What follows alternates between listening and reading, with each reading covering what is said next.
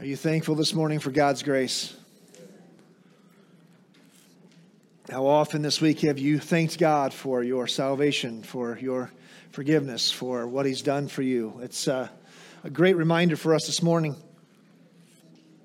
Great reminder to be thankful for all that God has done for us, but most importantly, thankful for his grace in saving us. What a beautiful thing.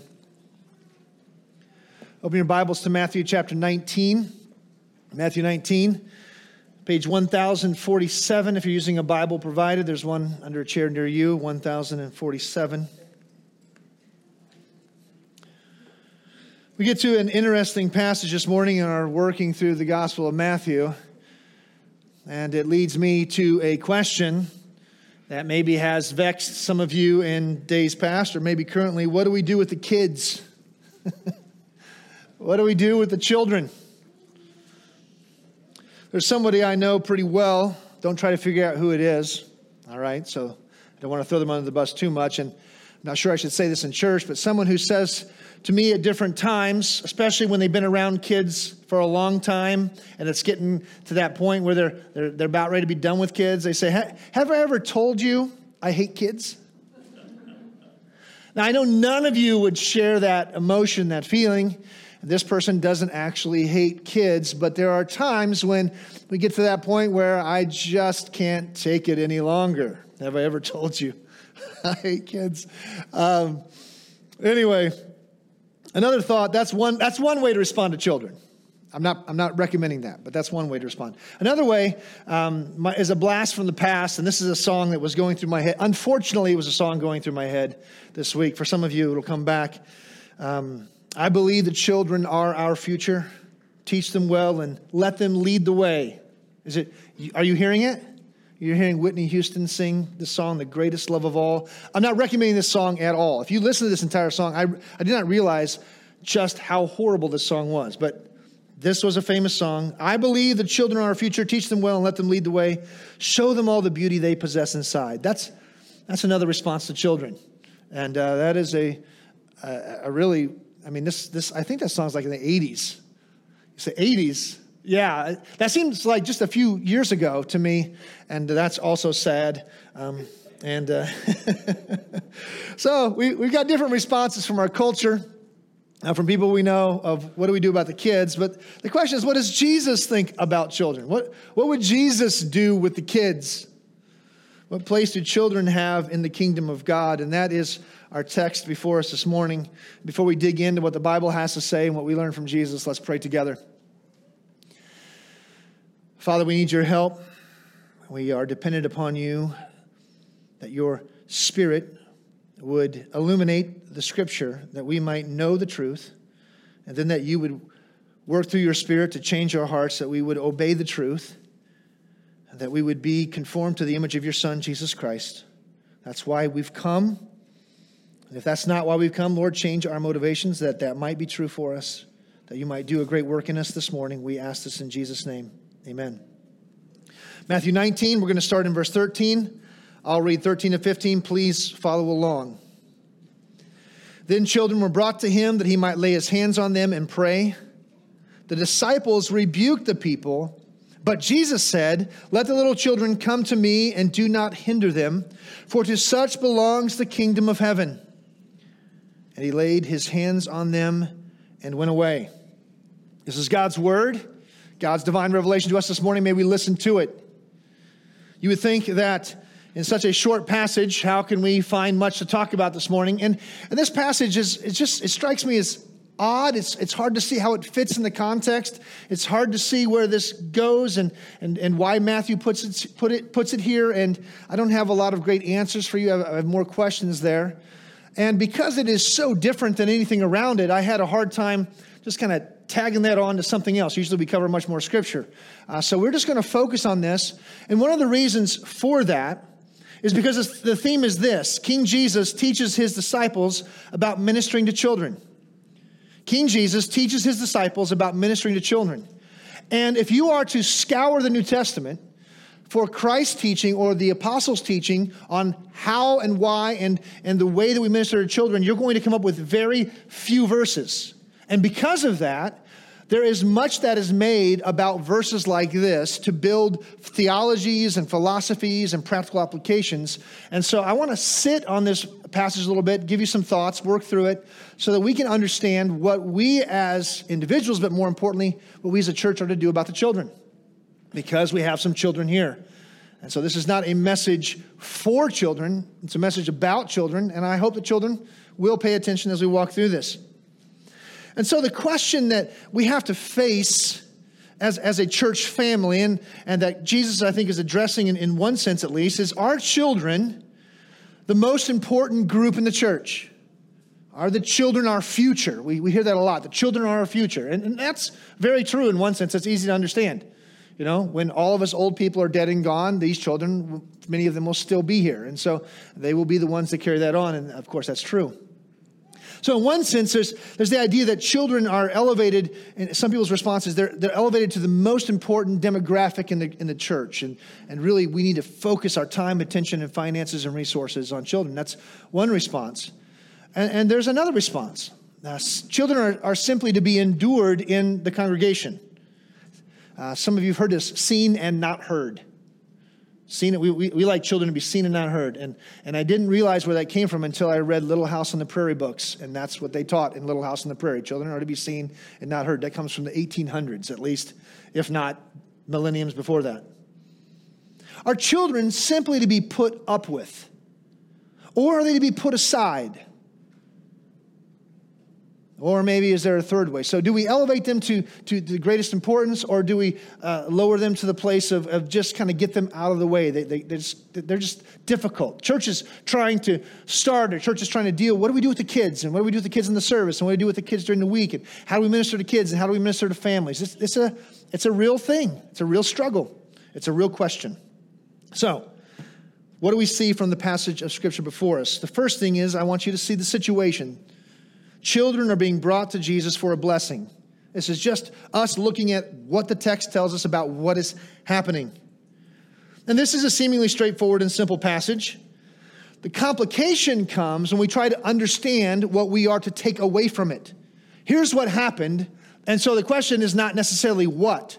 The problem is not with the what. The problem is the so what with this passage. But I, w- I do want to bring out some things from the what. But before we get into that, I want to point out some, some helps in Bible interpretation and understanding. We must understand as we go to the Bible the difference between descriptive and prescriptive Scripture. Descriptive and prescriptive. Descriptive Scripture is describing something. It tells us what happened. And that is true here. This is a narrative. It's a narrative section. Christ uh, does give some teaching in the narrative, but we have this narrative in front of us. It's describing something that happened. Sometimes in the narrative, it will tell us why it happened. It will give us a behind-the-scenes look, a, a narrator's viewpoint. And sometimes we find that in the Gospels, or frequently. Why did it happen? What were people thinking? What was their motivation? Sometimes the Bible tells us that, and sometimes it doesn't. If you read this passage and look at it, is the motivation told to us from any of the participants? Motivation of the children? The motivation of those bringing the children? The motivation of the disciples, the motivation of Jesus. Any anybody? It's it's really not there. We don't we don't have any thoughts, anything added. There's no narrative uh, narration brought to it, and so we're left with just here's what happened. And and for us as Bible believing Christians, is trying to extrapolate what that means for us. It's hard. Now this is different from prescriptive Scripture, where either through the teaching of Jesus or through the letters of the apostles or other things, the Bible is telling us what we should do, what we must do. These are commands to be obeyed, activities that we must participate in, things we should not do. That's prescriptive. So you can think about that as you go through the Bible, as very often the, the problem comes when we take descriptive Scripture and make it prescriptive. So people spoke in tongues in, in the book of Acts. Is that a command for us to speak in tongues, or is that just telling us what happened at a certain place in a certain time in church history? Do we take descriptive Scripture and make it prescriptive? Is there a command in Scripture? And so that's one of the ways to think through how to handle Scripture generally, and so that helps us coming here. So some thoughts. Is there any prescriptive Scripture that commands us to lay hands on children and pray for them. That's what's happening here. Children are being brought to Jesus. He's laying hands on them and he's praying for them. Is there any command in Scripture to do this? Think that through. Where, where are there any commands in Scripture to bring children to Jesus? Is there a command here? So think, think through that question. The, these are the thoughts that come because it's easy to take something that did happen and turn what happened into a prescription, a command for what we must or should do today. So the point is this: be careful of reading too much into narrative passages of Scripture, especially those that simply describe what happened. And that's our passage this morning. Don't prescribe what Scripture only describes. Don't preach or teach descriptions as prescriptions. So you say, well, if all we're going to talk about today is what happened because we can't have any prescriptions out of that. Well, trust me, I'm going to give you some implications from Scripture. But I don't want to turn implications, uh, things that we can draw out of Scripture, and turn those into commands. That's the, that's the struggle. So if I do that today, you can catch me on it. Because I think many people do that with this passage of Scripture because there's so little information on children's ministry and children and ministering to children in the church that we, we find one little thing and then we, we can blow up all kinds of um, commands and prescriptions out of that. So what's happening? Parents or people, it doesn't say, does it? It just says children are being brought to Jesus. Who's bringing them? It doesn't say specifically. We can assume parents or grandparents because typically if kids are brought anywhere, it's by someone in the family. So that's a great assumption. I don't think there's any problem with that. Uh, I don't think they were getting kids off the street, so to speak, and, and dragging them to Jesus. That would be kind of awkward and weird um, and, and forcing a blessing upon them. That's, that's not the point here. But notice these are not disciples. These children are not disciples of Jesus. They aren't coming to Jesus on their own. They were brought to him. Someone else's action brings the children. So this is not the children's faith. It's not the children's act. This is the act of adults. Adult people, primarily parents probably. And this is why it is not the children who the disciples respond to, but to the people. So when, when it says the disciples rebuked the people, in the, the original language of Greek, it's really the di- disciples rebuked them. Who are the them?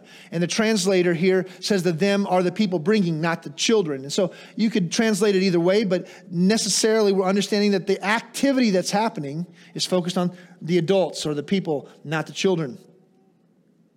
What is their purpose for bringing their children to Jesus? Notice that as well, that he would lay hands on them and pray. That's the purpose. Again, what you need to see is that this is not about salvation or eternal life. That's what this is. So we're not seeing, these kids are not being brought to Jesus to be saved.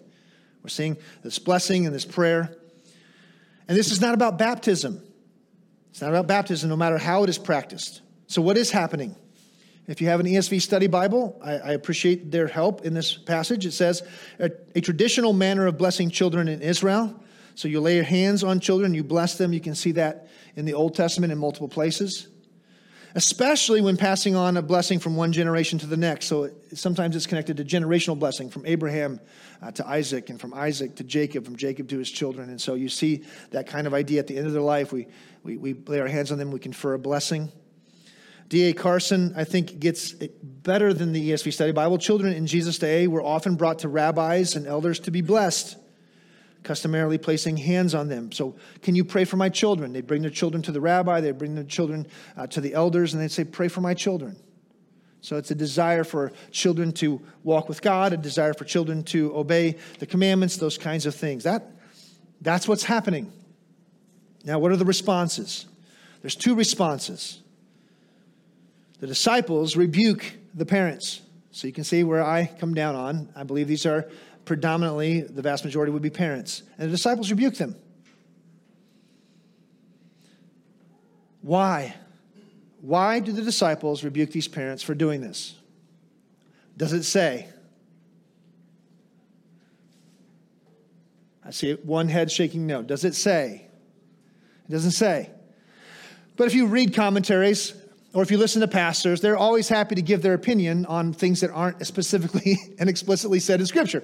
And I don't want to leave you without having some of that today of what it could be, We don't know exactly what it was. Notice it's a very simple passage, and we can't draw too much out of this.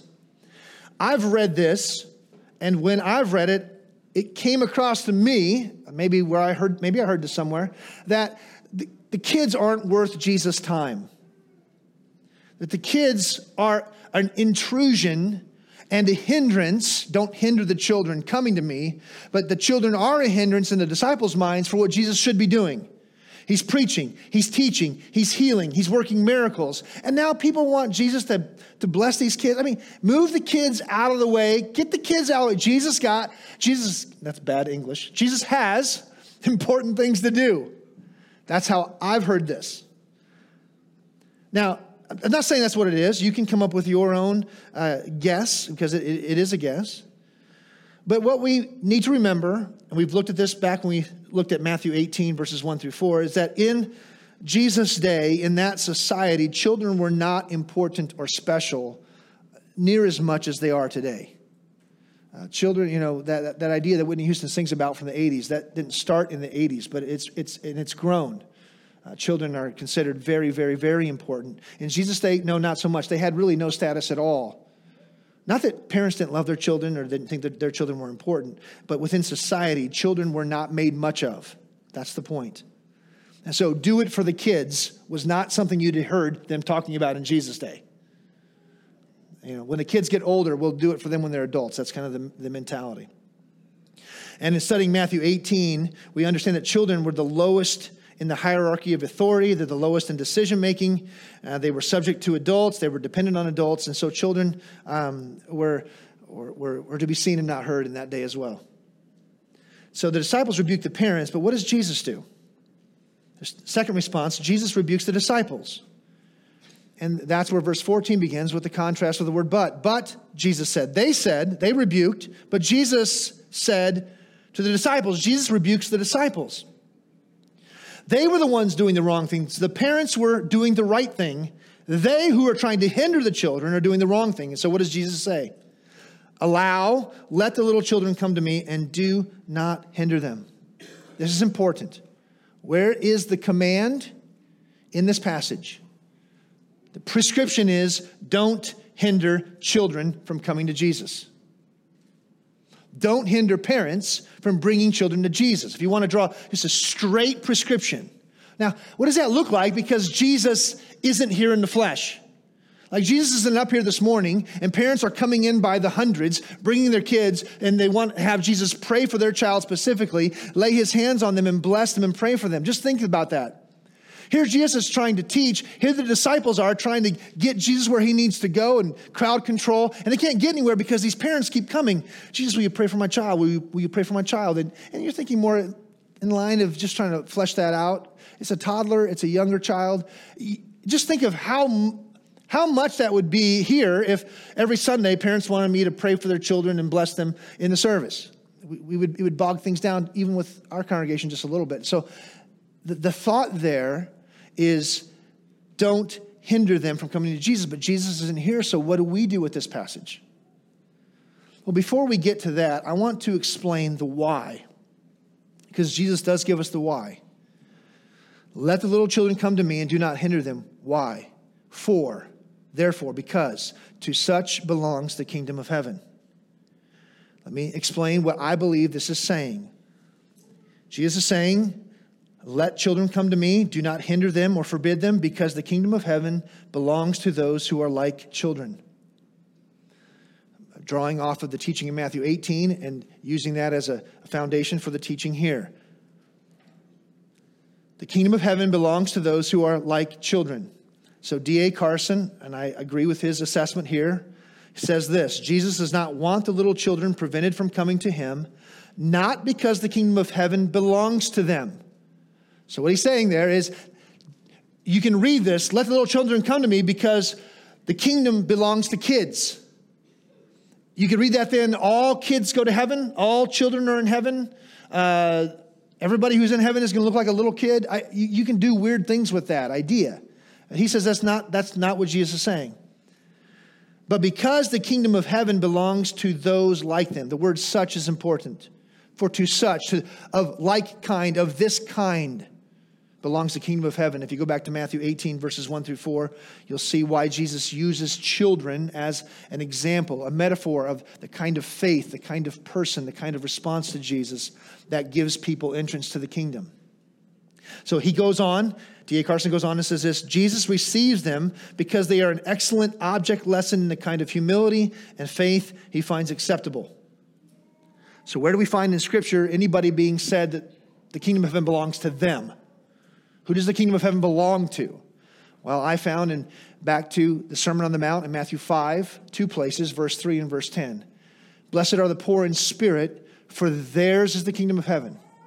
Blessed are those who are persecuted for righteousness' sake, for theirs is the kingdom of heaven. Same idea. So who has entrance into the kingdom of heaven? The humble, the poor in spirit, and also in verse ten, those who are persecuted for righteousness. The holy, the righteous, and those who've been persecuted for it. And so children are fit in that same category. This kind of people, these kind, and here the kind is pointing to the type. People like children, people who respond to Jesus like children. Why is that? Because children are dependent. Even here, they are dependent. They are being brought to Jesus. They're not coming on their own, they're being brought. These children are needy. They need Jesus' blessing. And so these children are a great example of saving faith, humility and trust, dependence and need. And that's where the gospel is connected here. And so Christ's major concern in rebuking the disciples is not so much focused on children, but children as a metaphor, as an example of what the kingdom is like. And so his focus is a gospel focus of who is in the kingdom, not so much what do we do with kids. So I want to make that really clear. I started off with what do we do with children? And, and you could say, well, wait a second. You seem like you were leading us to a certain place and now you've taken a detour. No, why this is included, primarily included, I believe, is for this very point. It's a gospel inclusion that Matthew's including here. That's the point and why it's here and why it's so important. If you are going to enter into the kingdom of heaven, you must be humbled like a little child. You must have absolutely no status. You deserve nothing. You've earned nothing. You des- you get nothing. Think about that in our culture today. Think about the kind of people who go around thinking they are owed nothing. I have no rights. I have no privileges. I'm owed nothing. If I got what I deserved, I would get eternal fire in hell. That's what, if I got what I deserved. What do you deserve? I deserve nothing. Just isn't that message, just, just let that sit. Isn't that message just radical? All you hear today, and I mean that, I, it's, it's an ex, exclusive, inclusive statement. All you hear today is what I deserve and what I'm owed and how valuable I am and how much I'm worth. How does anyone like that come to Jesus? They don't.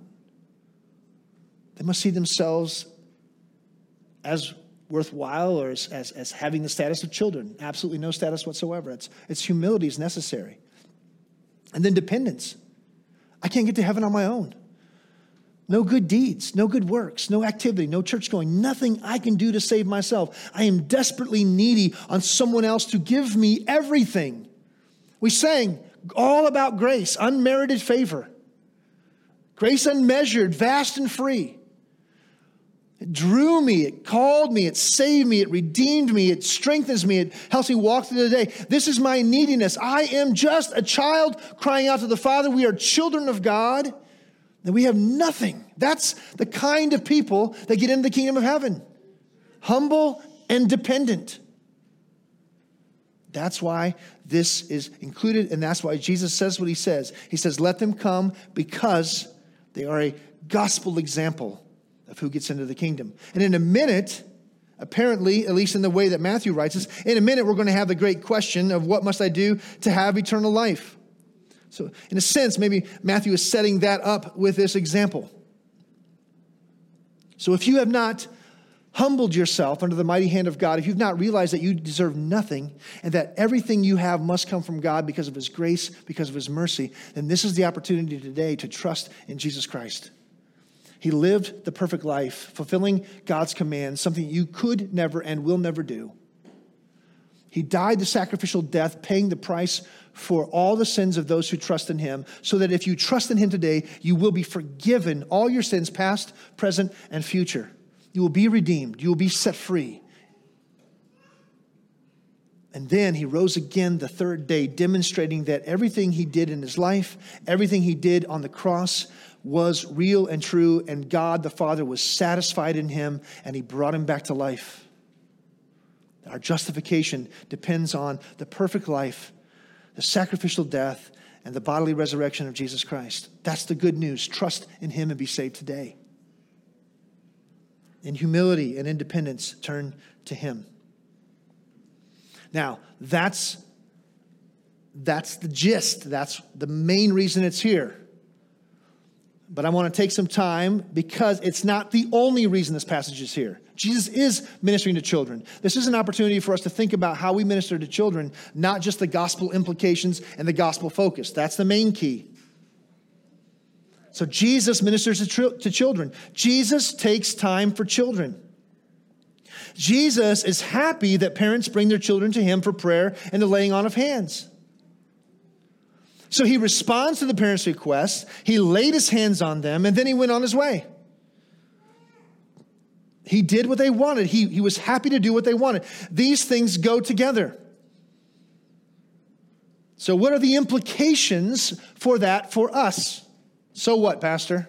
Understood the passage, so what? Well, let me just give another warning before I dig into what I think we can draw away from this. It is amazing how much theology we can build on one narrative mention. Let the little children come to me and do not hinder them. Oh, we can take that half sentence and just build all kinds of things on that.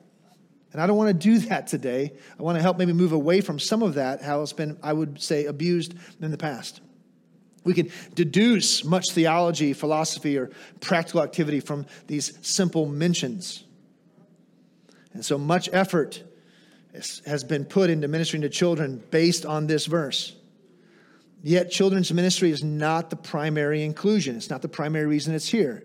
It is a reason, but it's not the primary reason. It's a secondary reason. But I want to spend some time dealing with that secondary reason in this point. So what are the implications that we draw out? No prescriptions, just implications from the descriptions, and the one prescription, which is do not hinder children from coming to Jesus. The first thing I want to say is children must not be the primary focus of the church.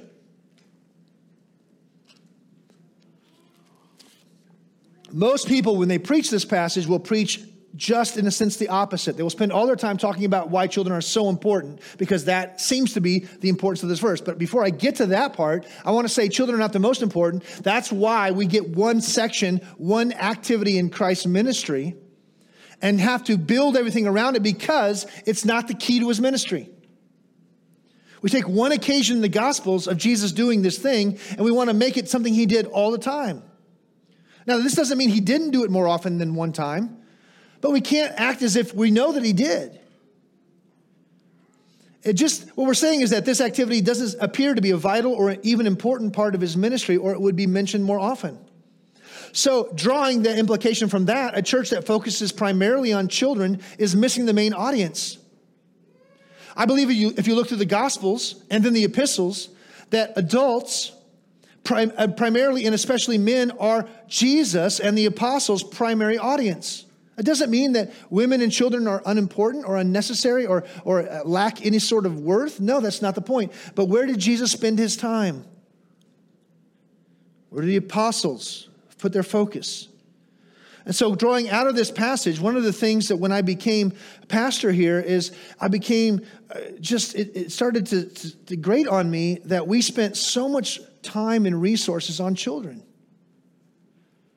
You know, we have children's church and children's Sunday school and Awana and V B S, and none of those things are bad. None of those things are wrong, I don't believe. But it seemed like we were spending, we were just doing all this work to minister to children. And the question that kept gnawing at me, and you've heard me say this before, I believe all of you, if you've been here very long, what about the adults? If Jesus was here, would he be spending four or five hours a week ministering to kids and two hours a week ministering to adults? Or would it be at least flipped?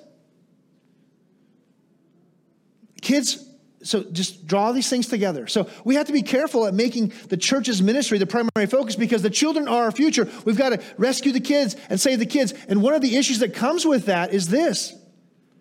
It seems as if, this is anecdotal evidence, that the more focus we put on kids, the less we've reached kids. The more focus we put on children's ministry, the less children have been saved, the less teenagers have been saved, and the less our kids are in church.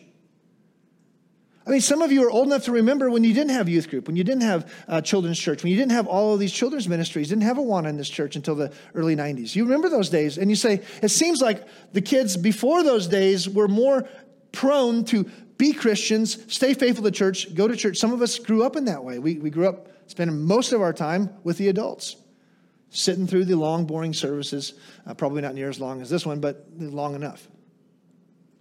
But the more that we started seeing our kids slip away, the more we decided we need to focus on our children, and the more it seems. Now, is it cause and effect? I'm not saying that. I'm just saying it's weird to think that the more we put emphasis on children, the less children have stayed, the less children have continued. So I'm questioning whether that's the right motive, and, and I'm questioning about using this passage in that way. So we we we we spend a lot of time focusing on children instead of focusing, I believe, as Christ did. He focused on families. But we didn't focus on families, we focused on children alone, children without without their parents, parents dropping off their children, parents uh, bringing their children, dropping their children off at church ministry. And that is not what is happening here. This is not parents who bring children to Jesus and say, hey, we'll be back in a couple hours. Please disciple them up a little bit.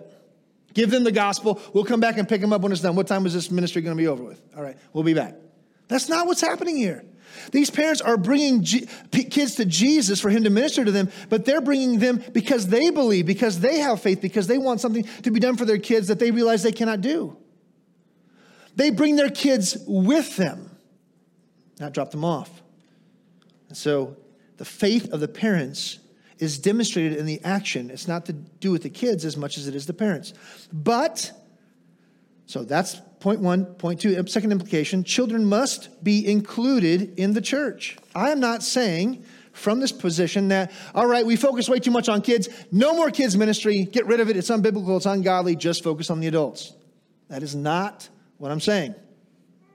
Children are not to be kept out of church. They are not to be put aside at church. Children are present in the ministry of Christ throughout. What I want you to think about is as Jesus is ministering to people, it's so easy for us to assume that because the adults are the primary focus of that ministry, that kids aren't there. When Jesus feeds the five thousand, are children there?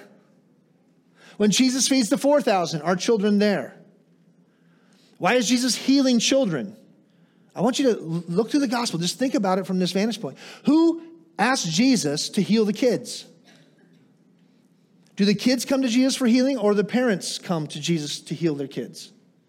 Notice the focus. But kids are there. They're involved. They're around. And so we can, it's very easy for us to say, hey, there was four thousand adults. No, it's four thousand men plus women and children. The idea is the kids are a part of the entire thing. So children, here's the implication, they must be welcomed with the, in the church, in the services, in the congregation, because children are to be a part of what is going on in the ministry of the church, like children were a part in the ministry of Christ. I mean, it's, it's odd for us to think about this, but this is kind of how we think today. Like when they showed up for Jesus to teach, the apostles, especially the women followers of Christ, must have taken all the kids over there and taught them over there. Is that what we think happened? We have any scriptural evidence that the kids were separated away from the adult uh, teaching of Jesus so that they can be taught at their level for their, or were the kids just there? Mom and dad came and you didn't get a babysitter, you brought the whole family. And wouldn't you bring the whole family to see Jesus? And if you had the opportunity, wouldn't you bring your children to Jesus for him to bless them and pray for them? This is the this is the point. This is why kids are here. That's why we want kids in here with us. We don't want to continue to tell them that until they reach a certain age, they can't understand or they don't belong. We don't want to hinder the children from hearing Jesus. You say, well, if we had their own thing, they would still hear about Jesus. There's no hindrance there. But that's not the example or the implications from Scripture, to separate them out, to get them out of the way so that we're not distracted by the noise. We're not uh, frustrated by uh, the difficulties of having kids with us. I got to reprimand my kids, and it's so hard, Pastor, you don't understand. You're right, I don't. I get to preach while Tracy takes care of the kids. I love it. But I'll just say this: anybody want to switch places? As long, you know, I'll take I'll take discipline, and you take the preaching, and we'll go from there. But you know I'm joking, all right? You know I'm joking.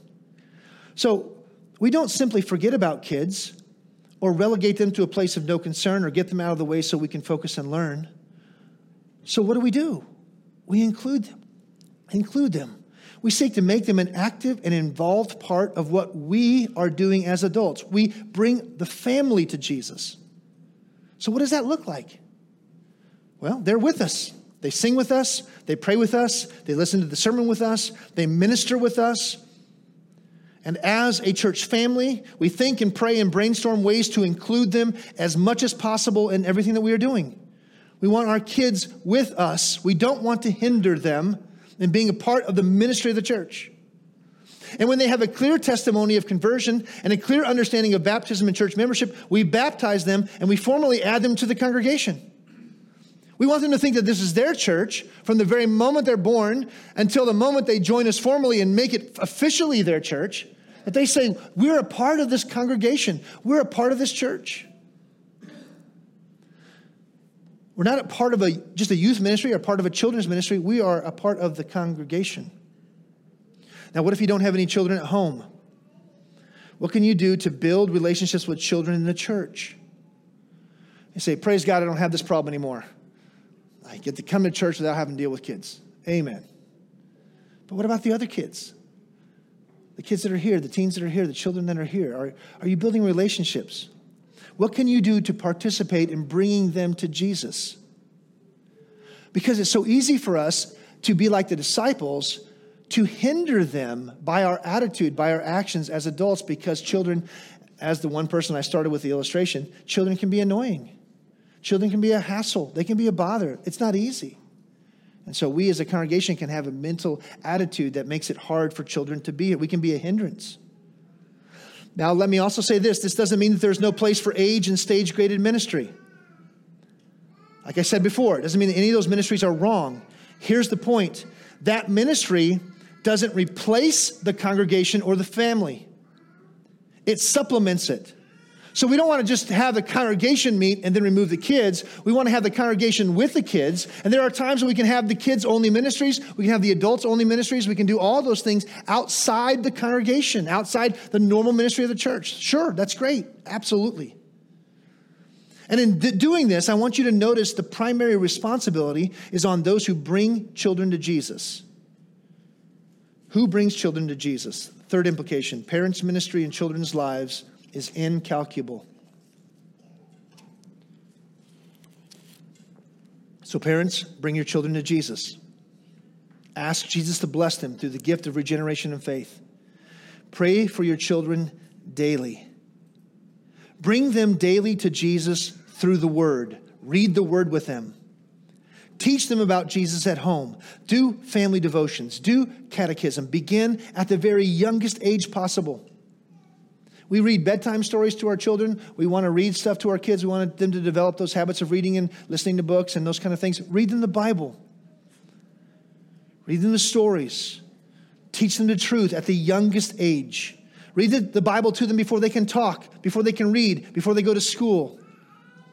This is the best way of preparing them to be brought to Jesus in the congregation. If you sit down on a regular basis at home, have your children sit still and listen to a Bible story and talk about it and then pray together, just ten or fifteen minutes, you are preparing them to sit for an hour and a half here at church. You say you don't realize how hard it is. Yes, I, I do. But you, you do that discipling work, that bringing them to Jesus at, at home so they can be a part of this. And we bring them into worship to be a part of the congregation. We want children to see you worship. Do your children see you sing? Do your children hear you praise God? Do they see you listening and taking notes and talking about the sermon? Do they see you responding? Do they see that at home? What do they see about your faith in Christ? We don't want to remove them from seeing you participate in worship. We want them to see that. We want them to join with us. We want them to look at you singing. We want them to look at the pastor raising his hands in worship and say, I guess it's hand-raising time. Let's do it. All right. Pastor puts his hand up. We all put our hands up. No, none of you do that, but little kids do. All right. None of you follow my lead. Okay. That's okay. But that's what we do. So they see you, they see you worshiping God. Do they, they want to be like you? Do they want to be a part of it? Do they see you taking communion and say, I want to take communion? Do, do they want to be a part of that? We show them how to worship. What about those children whose parents don't bring them? Can you bring them to Jesus? The kids in your neighborhood, the grandkids, the great-grandkids, can you bring them? You bring them to sit with you in church? Can you bring them to the ministries of the church? Can you, can you have a gospel impact during the week? Can you reach out? Can we have evangelism to kids in a way that doesn't diminish the parents' responsibility? And do we have evangelism to kids whereby we don't want to just reach those children? We want to impact the parents, and we want to bring them as families to, to the church. So yes, invite the children in the neighborhood. Bring them with you. But then talk to the parents and invite the parents. My father came to Christ because somebody invited him and his sisters to church to come to Sunday school. His parents were not believers. They weren't going to church, but they were happy for two hours, two hours a week to give their kids up and have a quiet Sunday morning. Amen. And they brought them. And my father, I believe, as a nine-year-old, trusted Jesus Christ as his Savior. But what happened after that, by God's grace, is that his mom, my grandmother, got saved when he was a teenager, I think thirteen or fourteen years old. And then when he was sixteen, his, his dad started coming to church. Because we don't, we're not just satisfied with reaching the children. We want to reach the family, want to invite the family, want to reach moms and dads, want to see family, want to see generational Christians. That's, it's bigger than that. And don't forget, parents, it's your job to disciple your children. Education is the responsibility of the home. It's the job of parents. And this includes spiritual education. And yet we have been conditioned for generations to send our children elsewhere for education. We we take we we we outsource all of our education. Public school, public worship, uh, public teaching, all of it is outsourced. Isn't it amazing how people who don't believe what we believe will give us their kids for us to indoctrinate them? Does that ever strike you as weird? Like, you don't agree with us, you don't believe it, but you're going to let us just hammer your kid week in and week out with all of this crazy stuff? Praise God for that, in one sense, but don't be like them. Don't be those who give the indoctrination off to others. Be the main source for all their education, but especially their spiritual education. Pray for your kids, disciple your kids, and may we as a church family prioritize children in the right way.